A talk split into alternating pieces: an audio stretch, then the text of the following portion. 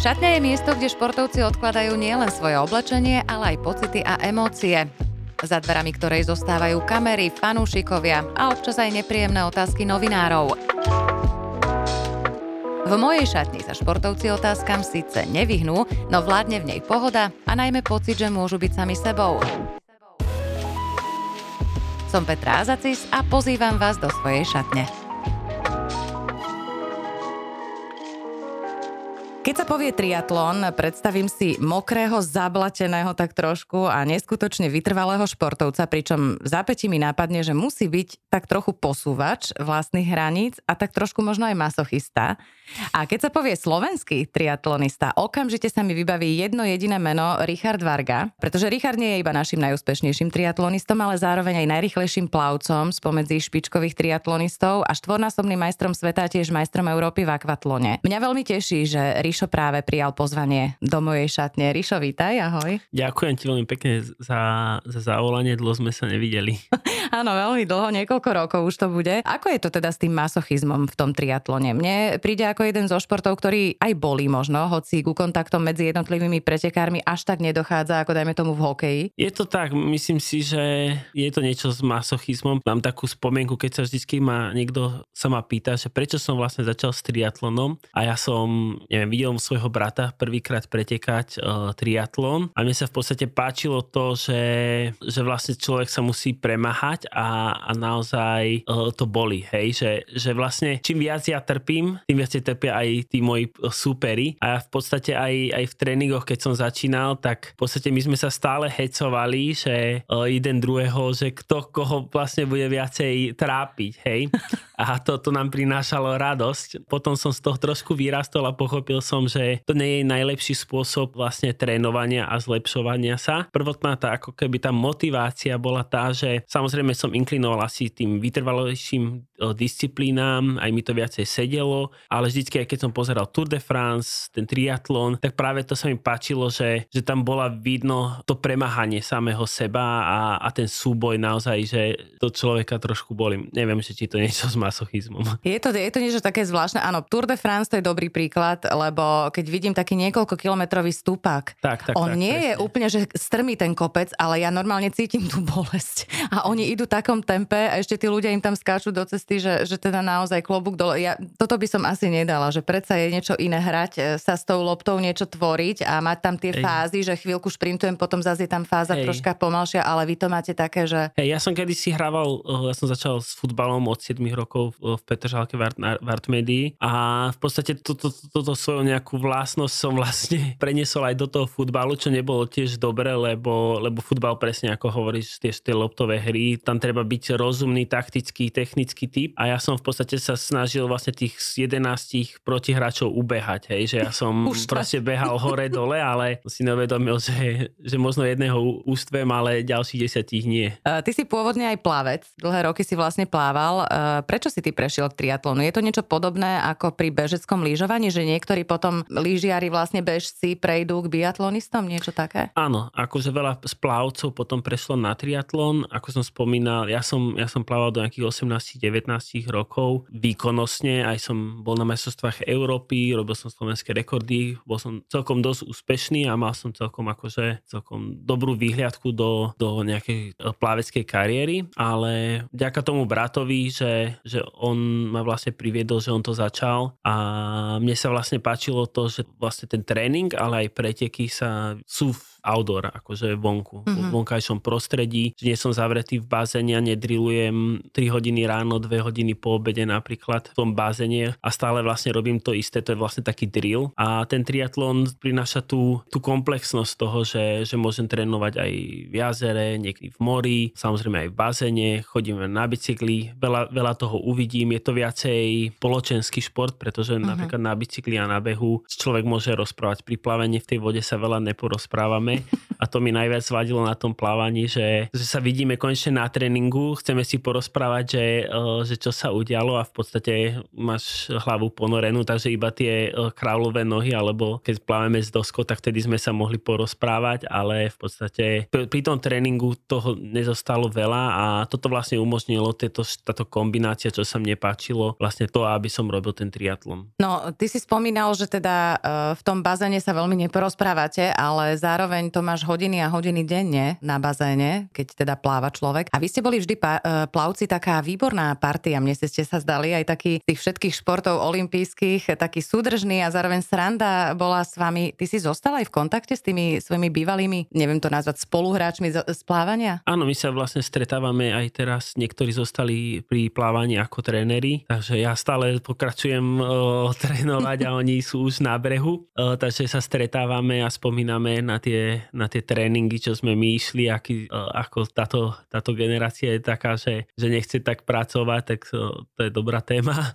Ale napríklad Rišo Nádas ešte stále je aktívny plávec, tak my sme v podstate kvázi vyrastali spolu na bazéne a veľa ľudí stále sa stretávame. Patríš k najlepším plavcom spomedzi vôbec všetkých svetových triatlonistov. Aký veľký náskok ty si dokážeš vďaka prvej disciplíne vytvoriť? Predpokladám, že potom z neho dozaj ťažíš, nie? Tak teraz už to je oveľa menej, ako to kedysi bolo, keď som prišiel do toho triatlonu, vtedy som naozaj vedel vyplávať na svetových pohároch skoro aj min- s minútovým náskokom, čo bola celkom taký šok pre, pre tých triatlonistov, ale teraz už, už sa to vlastne uh, zrýchlilo. Oni sa zrýchlili, ja som by sa zastagnoval, ale z toho hľadiska, že v podstate to plávanie nerozhoduje uh, tie preteky a tým pádom ja som sa viacej uh, zameral na tie ostatné disciplíny, ktoré rozhodujú, hlavne ten beh a samozrejme aj bicykel, čiže plávanie nedokáže vyhrať preteky, ale dokáže ako keby prehrať tie preteky, lebo keď človek není dobrý plavec, tak už ťažko sa vlastne dostane do toho, do toho, do tej konkurencie o tie popredné priečky. Potom už stále iba doťahuje náskok áno, vlastne, áno, áno. vlastne tých súperov.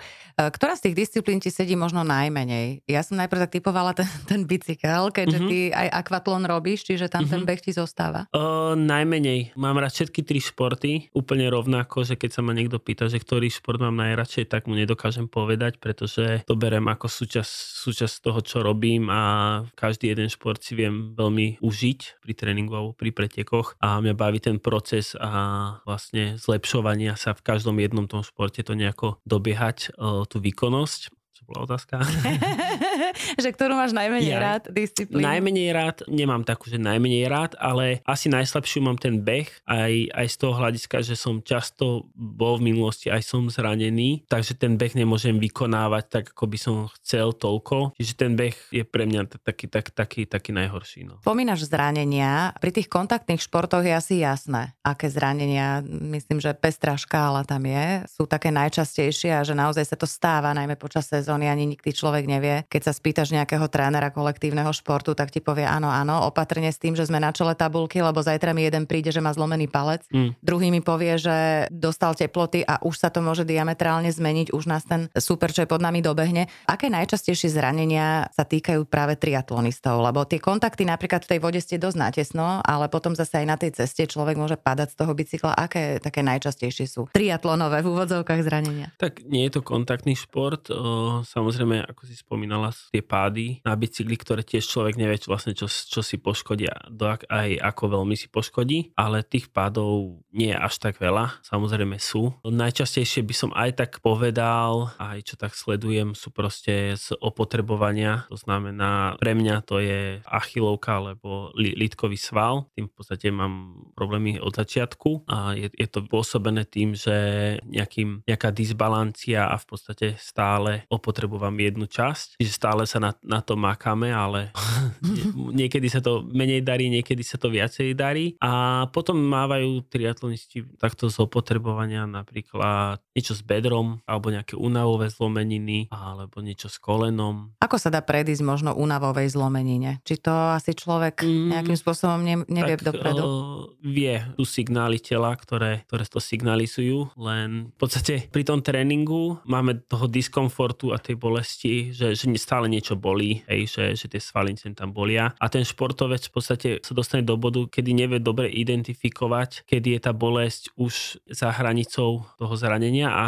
alebo je pod tou hranicou zranenia. Niektorí to majú proste posunuté a, a proste necítia, že by to bol, mal byť nejaký problém, že, že tak, takúto bolesť cítia pravidelne v tréningu. Uh-huh. A niektorí zase sú takí, ktorí sú opatrní. A čo je dobre, uh-huh. čo, čo je správne, počúvať tie signály tela.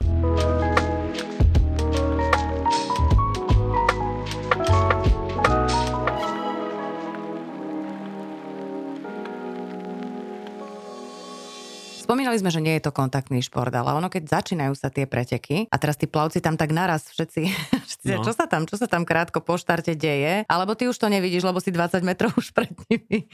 Hej, nie, nie, nie. Teraz musím povedať, že, že tým, že sa vlastne tá konkurencia dorovnala, tým pádom sú menšie rozdiely a tým pádom je väčšia vlastne bitka v tej vode. Samozrejme záleží od úrovni pretekov, ale medzi päťdesiatpäť až šesťdesiat sedemdesiat pretekárov je na štartovej pozícii a každý má tak osemdesiat centimetrov. Mm-hmm. Hej. A teraz skočí do vody a má tristo metrov na prvú bojku, kde sa to potom odbáča. Vlastne sedemdesiat ľudí sa musí zmestiť na ten jeden bod. To je ako keby ste si predstavili, že sedemdesiat motorek ide vedľa seba a má pred sebou dvestometrovú tráť a potom odbočia doľava. Hej, akože nedopadne to dobre. Takže, to Takže je, bitka to je ten, tam ten... je v tej vode. Jasne, je tam, je tam bitka, ale v podstate ja som aj v komisii športovcov medzinárodnej triatlonovej a riešime často tento problém a v podstate my sa snažíme zmeniť, vlastne predĺžiť tú trať, aby, aby to nebolo tak blízko, aby sa tie, tie rozdiely dokázali spraviť. V podstate tam je ide o život, akože, akože o záchranu života, pretože keď vy ste na tej bojke, niekto vás potopí a potom on prejde ďalej, za vami ide ďalší pretekár, ktorý pláve a niekto pod vodou vychádza von, tak ho nepustí, hej.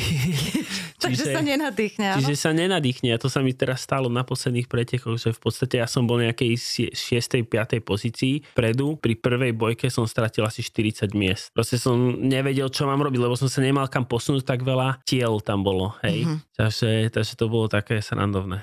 No, ako napadlo mi to, že je vás tam veľa, napadlo mi to, že tá voda je to iná ako v bazéne. Ja mám veľký rešpekt napríklad, lebo potrebujem, po, považujem sa za slušného plavca, mm-hmm. ale potrebujem vedieť, čo mám pod sebou, hej, a v tom bazéne sa cítim komfortne, pretože viem, že tam nič, ani telo, ani ryba, ani nič, skrátka podo mnou nie je. Nemáš z toho rešpekt, že teda nevidíš pod seba? Počas pretekov to človek nevníma, ale môžem povedať príhodu, že keď sme boli v Austrálii na svetovom pohári, tak sme mali takú, o, taký test, pozrieť si tráť, to vždycky máme pred pretekmi, v podstate išli sme na prvú bojku a zrazu došiel za nami čln, že, že rýchlo vy vyskakujte von, potom sme zistili vlastne, že, že keď nás vybrali na breh, tak že tam bol žralok, oh. tak ho potom vlastne nejak tým čl- člnom ho sa snažili dostať von, ako z tej, z tej pláže. A potom po dvadsiatich minútach povedali, že dobre, môžete už ísť plávať. Jo, a išli ste normálne, hej? Hej, išli sme ďalej plávať. Tak už aby tam už nikto nedostal toto okoniec hey, no, môj. Ja neviem, ako vedel som tým Australanom, že, že asi to je bežný jav a že tam s tým žijú, tak sa prispôsobím im mentalite. No pekne, toto klobúk dolu. Triatlon ako šport sa vlastne premiérovo objavil na olympijských hrách v roku dvetisíc v Sydney. Ty si mal vtedy okolo deväť rokov. Nie? jedenásť. jedenásť. Hm. Kedy si ty začal tento šport nejako tak vážnejšie registrovať? Kedy si čo robil v tých jedenástich? Ešte futbal alebo už si plával? To som aj hral futbal, aj, aj plával a pamätám si to. Bol som na takej chate a sme to sledovali a veľmi, veľmi sa mi to páčilo. Ale samozrejme aj v tom období som chcel hrať aj futbal, aj plávať, takže všetko sa mi páčilo. To je dôležité, myslím, taký ten základ dostať. Napadlo ti vtedy, že budeš raz aj ty štartovať pod piatimi kruhmi, teda najväčší sen splnený? To, to bol môj sen, môj cieľ, ale že či sa mi to podarí, to, to som fakt nevedel si predstaviť, že, že či to naozaj bude, stane sa to realitou, iba tak, že, že, že budem k tomu pracovať, lebo som už, už tých od tých desiatich rokov som tak výkonnostne plával, že som mal celkom výsledky a že som veril, ako mal som také sebavedomie, že, že mohol by som niečo, ale človek o desať rokov sám seba nevie, že čo, čo, čo sa stane, čo bude. Takže. Tebe sa to potom napokon podarilo až dvakrát v Londýne a v Riu a treba povedať, že teda tvoje výkony mali takú vzostupnú tendenciu. Londýn dvadsiate druhé, Rio už jedenáste miesto. To je veľmi slušná pozícia. Vnímaš to aj ty? Takto aká, aká je vlastne možnosť tej kvalifikácie je dostať sa na olympijské hry, pretože v každom športe je to troška také iné. Je to iné ako majstrovstvá sveta alebo teda majstrovstvá Európy. Kvalifikácia na olympiádu v triatlone sa považuje za absolútne najťažšiu zo všetkých športov na olympiáde. A je to z toho hľadiska, že jednak je to, je to dvojhodinový pretek, čiže to je jedna akože z toho fyzického nasadenia, to je jedna vec. Druhá vec je to, že tá zbiera dva roky na dve periódy, jeden rok, druhý rok, druhá perióda a v podstate preteká sa na rôznych úrovniach, sa zbierajú kvalifikačné body. Čiže aby som sa vôbec kvalifikoval, musím byť najlepšie päťdesiatpäťke na svete a, a nazbierať tie body, čo mne vychádzalo, že som pred Londýnom a pred Tokiom. Pred Riom som mal lepšiu pozíciu, lebo som mal lepšie výsledky, tak som musel v podstate asi päťkrát obtočiť o, svet o, pretekmi, že som mal preteky v Austrálii, na Zélande, v Indii, v Amerike, južnej, severnej, proste som proste Japonsko, Korea, všetko som za tie dva roky musel precestovať a bolo to okolo desať až pätnásť pretekov, skôr pätnásť pretekov ročne po celom svete. Plus držať sa v tom o, zdraví. Uh-huh. Čiže, čiže tieto, táto celá kombinácia to robí naozaj veľmi náročne sa kvalifikovať. Nie je to, že spraviť nejaký limit, na plávaní spraví človek limit a má jeden výkon. Samozrejme je ťažké sa k nemu dostať, ale má niekoľko možností, môže si to dať hoci v podstate posledný rok, hoci kedy spraví a ide, ale v tom triatlone v podstate dva roky treba tie dvojhodinové výkony asi tridsať krát mm-hmm. standardne opakovať. No môže sa stať plavcovi ešte aj to, čo sa stalo vtedy našim, pred Londýnom myslím to bolo, že už boli na dovolenkách a dozvedeli sa, že vlastne tie bečkové limity niektoré budú, budú stačiť, keďže niečo, niektorí sa odhlásili, niečo také sa mi mári, že Hej. nakoniec tu na Matadorke trénovali medzi áno, áno, áno.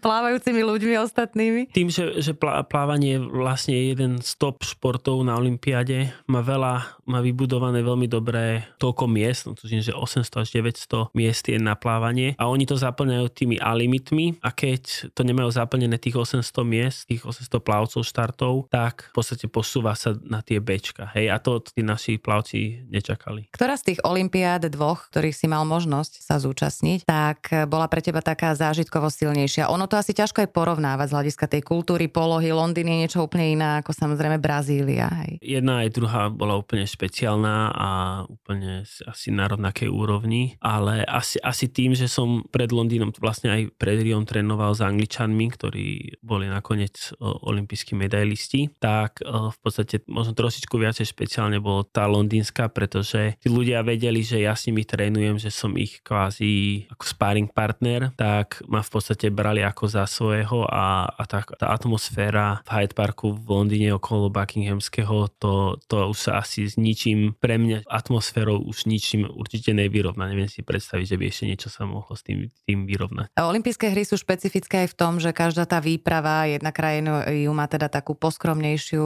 My sme mali v Riu pomerne početnú tú našu výpravu, že sa chodia tí športovci navzájom aj povzbudzovať, že to tam tak žije, že sa nerobia nejaké rozdiely medzi jednotlivými športami, ale teda naozaj reprezentuje každý tú svoju krajinu. Vy ste ako žili v tom Riu? Mám pocit, že tam to bolo také, lebo viem, že mama tam bola tiež, ako teda bývala olympionička, že aj, aj tieto legendy tam sa boli pozrieť a hovorila, že to bolo veľmi príjemné v tom slovenskom vlastne dome, že všetci sa tam stretávali a že to bolo pekné. Áno, naozaj na tá olympiáda je na, o tom špeciálna, že sa združia spolu vlastne všetky športy, podporujú sa navzájom a fandia si aj z iných krajín, že sa stretávame. Tá olympijská atmosféra, ten, ten spirit, ten duch toho, že prečo v podstate je to iné ako ostatné veľké udalosti športové. Ty máš s ktorým takým slovenským športovcom z iných športov, dajme tomu, uspomínal si tu vlastne plavca Riša Náďa, že s ktorým máš taký najsilnejší vzťah? Že ste sa, dajme tomu, zoznámili práve na olympiáde. Na olympiáde s kým som sa, asi s Matejom Beňušom, s tým sme sa dosť kamarátili, dokonca naše deti chodia spolu do škôlky, takže sa stretávame pri odovzdávaní detí a pri príjmaní a sa predbiehame, že kto bude neskoršie bere, bere deti. Ale však asi s každým, aj s Maťom Totom som sa zoznámil, čiže super chalan. Teraz si narýchlo asi nespomeniem, ale s Maťom Beňušom som tak naj, najčastejšie kontakte, hej.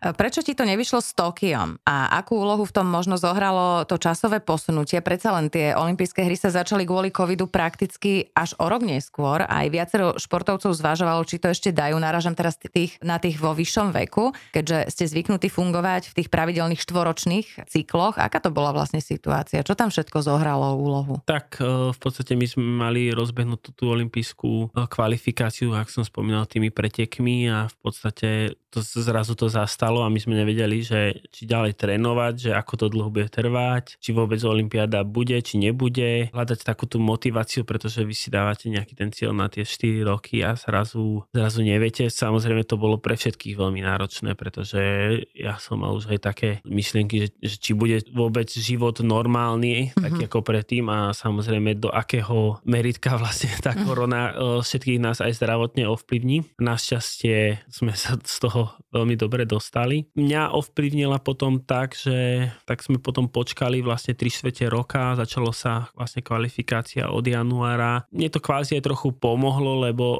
ja som sa doliečoval potom zo, zra- zo zranenia, som mal natrhnutú zadný stehný sval, uh-huh. takže mi to aj troškičku pomohlo, ale nakoniec mi to nestačilo na to, aby som sa kvalifikoval. Čo všetko tam zohralo vlastne svoju, svoju úlohu? Spomínali sme, že nejaké nové disciplíny ako štafety potom vlastne zobrali určité miesta ľuďom, ktorí by sa dostali a takto vlastne zostali pred bránami. Áno, jednak to, to, to, ja som mal dosť zranenia počas tej kvalifikácie, potom samozrejme vlastne triatlon, triatlonu pribudovala nová disciplína a to bola mix štafeta, čiže dva chlapci, dva, dve baby a v podstate oni sa mohli kvalifikovať tak z nejakých osem najlepších štafiet, ale v podstate nám sa nepribudlo, nepribudlo miesteniek, čiže nám zostalo tých päťdesiatpäť miesteniek pre, pre chlapcov a päťdesiatpäť pre ženy, uh-huh. ale s tým, že ja som v podstate bol vnútri v rankingu, ale tým, že chlapci z, z, z Holandska, vďaka aj babám, sa kvalifikovali ako štafeta, tak v podstate mňa vytlačili, takže to je tak. Teraz sa snažíme ako, ako vlastne triatlonová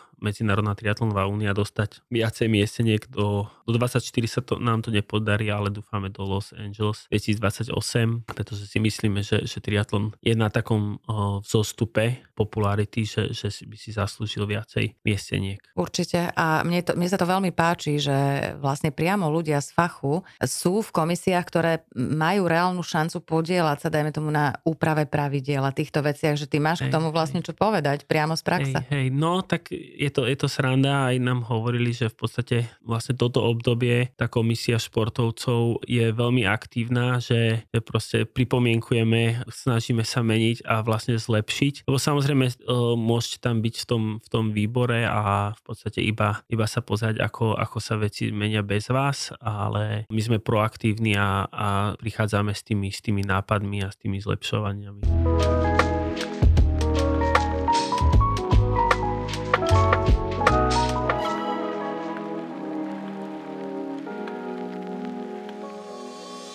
Ty máš momentálne tridsaťtri rokov. Aký je to vek v triatlone? Si momentálne v najlepšom veku, alebo už začínaš byť v úvodzovkách starý?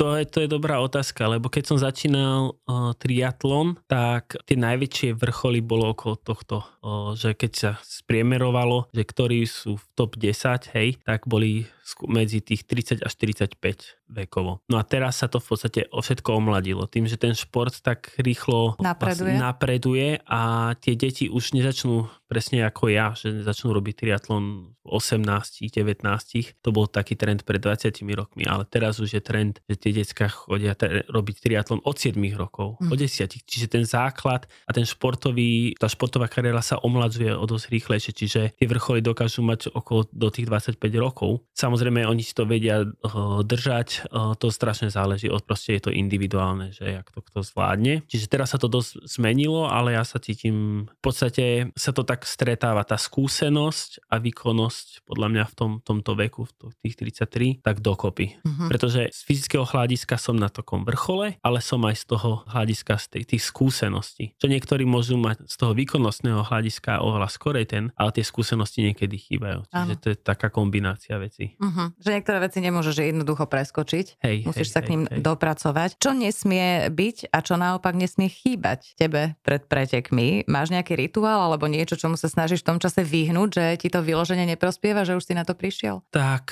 tak ja mám, ja mám celý rituál vlastne deň predtým, čo sa týka stravovania, aby, aby som neurobil nejakú chybu, že si dám niečo ťažké a potom, potom mi to bude v bruchu kvasiť. Uh-huh. Takže, takže ja, ja, ja som na, na ríži v v podstate posledných dvanásť hodín alebo dvadsaťštyri hodín, že čist, čisté vlastne sacharidy, uhlohydráty a s nejakou, s nejakou solou, olivovým olejom a potom prichádza ten rituál, čo sa týka pripravovania na pretek, chystania si veci, rozcvičky a také veci. Čiže tým, že ten šport je tri disciplíny, je tam tak veľa vecí mysleť, že nám nezostáva v podstate na také, dal by som povedať, vymýšľaniny, keď idú šprintery na päťdesiat metrov alebo na sto plávania alebo v behu. V podstate oni si musia vytvoriť nejaký ten rituál, lebo si musia z- vyplniť ten priestor časový, lebo majú nahromadený ten stres uh-huh. a potrebujú urobiť nejaký rituál, poškrabať sa nejakú šnúrku alebo niečo, ale my máme tak veľa vecí mysleť, že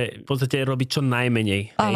Hej, aby som sa ne... nezaťažoval, nezaťažoval ešte, ešte viacim, väčšími rituálmi. Chápem. Ty si vlastne v auguste, myslím, na majstrovstvách Európy v Mníchove nedokončil preteky, odstúpil si z nich, zase za to mohlo nejaké zranenie? Mm-hmm. Hej, hej, hej, hej. Čo sa stalo tam? V podstate som zase s tou achillovkou mal, ja som mal týždeň predtým polovičný Ironman v Polsku, kde, kde sa mi to veľmi zhoršilo, ale dokázal som odbehnúť druhý, ale posledných osem kilometrov som cítil, že toto nebude dobre, ale v podstate išiel som hneď na rehabilitácie, ak som došiel domov a dával som sa dokopy a dúfal, že v podstate na tých, majstrov, na tých majstrovstvách Európy uh, budem schopný. Lebo kondíciu som mal výbornú, pripravený som bol výborne, len trebalo proste, aby, aby to zvládlo, ale som cítil, že, že to nebude dobré. Už si nechcel pokúšať nejako a ísť za tú hranicu zbytočne. Presne, lebo tam už, už som cítil, že ak by som prešiel ďalej tú hranicu, tak už by to bolo neodvrátiteľné a trvalo by mi to dosť dlhú dobu tá regenerácia tých svalov a tý, tej šlachy. V podstate aj až doteraz s tým štyri päť mesiacov stále to nemám v poriadku a stále to riešim, čiže, čiže už som bol za tou hranou, ale myslel som si, že ešte nie. Neodhadol si to, hej, hej. Úplne presne. Počas roka ty kvôli pretekom precestuješ množstvo kilometrov aj krajín. Ako vyzerá tvoja jedna sezóna? V akých intervaloch ty si na pretekoch a v akých doma? Tak teraz už to je oveľa viacej som doma ako kedysi, ale pred medzi dvetisícdesať až dvetisícosemnásť devätnásť som v podstate bol jedenásť mesiacov niekde preč na sústredeniach, na pretekoch. V podstate iba jeden mesiac, keď som mal off-season po sezóne, tak som bol doma na Slovensku a tým pádom, tým, že už mám rodinu, dve deti, tak sa to zase trošku, sa to otočilo a možno teraz možno tri mesiace v roku som preč a vlastne väčšinu teraz som doma. Čo všetko sa zmenilo príchodom rodiny a detí? Lebo to, že máš tolerantnú partnerku, teraz už vlastne manželku, to musí byť každému jasné, hej? Pri takomto hej, programe hej. To, to nedá hocikto. Ale prišli deti a to zmení chod celej domácnosti a vlastne aj myslenie rodičov, aj, aj všetko. Čo všetko priniesli do tvojho života tvoje deti? Zodpovednosť, určite zodpovednosť, myslenie na tých druhých, čiže ale to bolo všetko chcené. Chcené na zodpoved- zodpovednosť, bolo to plánované, uh-huh. takže, takže bolo to pozitívna zmena a pozitívna zodpovednosť, pretože tých desať rokov som bol ako profesionálny športovec, ale som cítil ako keby, že sa musím v živote posunúť ďalej a nadobudnúť nejakú hlbšiu... Význam životný? Význam, presne. Uh-huh. Hlbší význam niečo životný, ako, uh-huh. ako len plávať, bicyklovať, behať. Ale že, že toto by bol taký hlbší význam v živote mať. Ak má človek dieťa a deti a rodinu, tak jednoducho musí dať veľa vecí nabok alebo musí stihnúť oveľa viac vecí počas toho jedného dňa. Je to náročné, aj keď sa človek venuje naplno nejakej profesii, nehovoriac ešte vrcholovému športu. Máte to tak aj vy muži, že my ženy e, tvrdíme, že to dieťa na jednej strane áno, je to, je to veľká zodpovednosť, veľa času a tak ďalej, ale na druhej strane veľmi veľa sily to dá človeku. Takú, takú silu, o ktorej sme ani netušili, že ju máme. Máte to aj vy, otcovia, takto? Myslím si, že hej, v podstate aj príchodom tých detí vlastne som si aj stanovil tie priority, zmenili sa mi priority a, a vďaka tomu som aj musel zmeniť vlastne ten tréningový proces a tú, tú prípravu, čo mi konec koncom bolo pozitívne a trénujem oveľa menej, ako som trénoval predtým, ale oveľa efektívnejšie a viacej strávim ten, ten čas rodinou a myslím si, že teraz je pre mňa ten život oveľa viacej vybalancovaný vďaka tej rodine. Vedieš k športu aj svoje hmm. deti? Alebo aký dôležitý je príklad rodiča, teda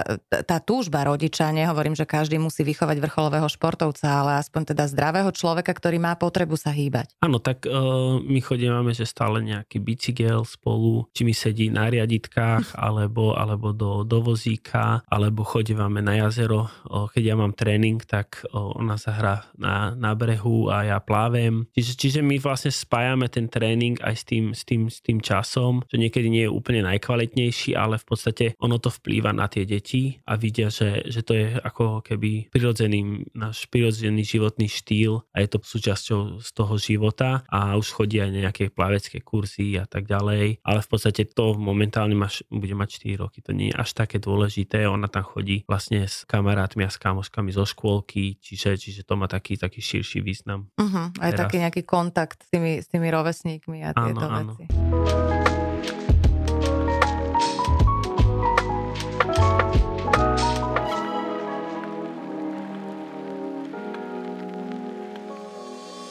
Ako sú dnes na tom podľa teba deti s tou všeobecnou prípravou? Lebo my sme tu spomínali, ty si hral futbal, potom si vlastne plával, potom si sa vyprofiloval na, na triatlonistu. Veľa ľudí takto z, ešte z tých generácií, no ja som už trochu staršia, ale predtým tiež, že sme skúšali všetko možné, až potom sme sa nejak špecifikovali. Teraz už sa viac tie deti špecifikujú od malička, spomínal mm-hmm. si to aj pri triatlone, ale ako sú na tom s tou všeobecnou pohybovou kultúrou svojou a z čoho my vlastne môžeme vyberať? Lebo v tomto smere si myslím, že je to horšie, ako to bolo kedysi. Z toho, čo počúvam vlastne od mojich spolužiakov z vysokej školy, ktorí sú potom na školách, ale aj vlastne od trénerov, tak je to oveľa horšie. V podstate ten, ten život sa zmenil. Chceme či nechceme, ten životný štýl sa zmenil príchodom internetu, Facebookov a sociálnych médií a tie deti majú vlastne, oni nedokážu sa nudiť. Hej. Uh-huh. My sme vlastne vyrastali, keď sa nedalo ani telefonovať, v podstate iba nejak, z nejakej budky, na to trebalo nejakú kartičku alebo nejaké peniaze a v podstate zostali sme veľakrát, že, že hľadali sme si tú zábavu, kde sme videli, že sme si, nemali sme loptu, tak sme si kopali kameň, hej? Uh-huh. Alebo sme sa naháňali. Samozrejme niečo z toho samozrejme zostáva pri tých detí.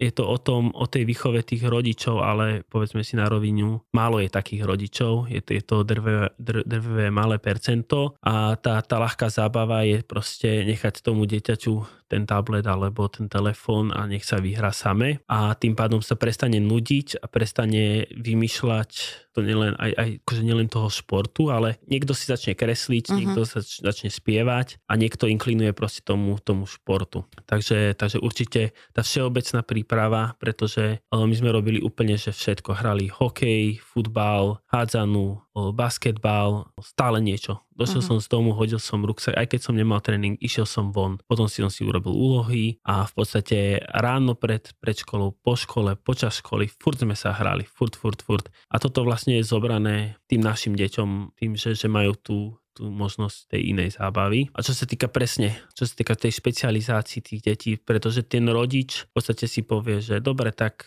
ja, ty si nevieš nájsť tú zábavu, lebo sa nevieš nudiť, tak ja ti dám, ja ťa dám na ten kurz nejaký, že či plávanie, gymnastika a tak ďalej, čo je super, ale tam treba hľadať aj proste nekoordinovanú vlastne pohybovú kultúru, ktorá, ktoré toto dieťa si vybere, že č, k čomu inklinovať. Čo bude inklinovať. Uh-huh. Čiže, čiže hej, ono v podstate tak, takú dobrú knihu knihu som čítal, asi ani preložená po slovensky, The Generalist. Uh-huh. A tam v podstate sú také štúdie a dávali do porovnaní Tiger Woods a Roger Federer, ktorí išli z dvoch, už boli veľmi, obidvaja veľmi sú extrémne úspešní a oni hovoria, že, oh, že Tiger Woods od troch rokov vlastne furt pinkal tú loptičku, bol extrémne dobrý a Roger Federer začal vlastne v ten, tenis, ak sa nemýlim, nejakých dvanásť alebo štrnásť rokov, ale dovtedy robil všetko. Áno. A oni práve hovorili o tomu, že, že tá neskoršia špecializácia z toho výskumu vychádza oveľa lepšie. Že uh-huh. veľmi malé percento vychádza, ako je Tiger Woods. Len ľudia si to berú, že, že, oh, že začne veľmi skoro robiť niečo špeci, špeciálne, oh, tak špecificky. Bude v tom dobrý, tak áno. bude v tom dobre. Ale to je drvivé malé percento, ktoré komu sa to podarí. Jednak z mentálneho, fyzického hľadiska to vydržať je to veľmi náročné. Čím viac, väčšiu vlastne všeobecnú prípravu človek bude mať, tým bude schopný sa naučiť nové pohyby a ich aj cibriť. Sú samozrejme špecifika niektorých športov, kde naozaj treba začať veľmi skoro, ale takisto žiadnemu hokejistovi, ktorý už vie, dajme tomu štvoročný korčulovať, neuškodí, keď si zahraje ten futbal. Gymnastika je pre všetkých, si myslím, úplne najlepší základ. A takisto tie atletické všelijaké, ale to, čo si vravel presne, skákali sme gumu, lozili sme po stromoch, na bicyklo hej. sme sa presúvali, majstrovali sme si všeličo, čo má kolieska, hej, a púšťali sa dole kopcom, že teraz keď by to niekto videl, tak si myslí, že sme to, jak sme to mohli prežiť. Hej, hej, hej. Niektorí prežili, niektorí nie.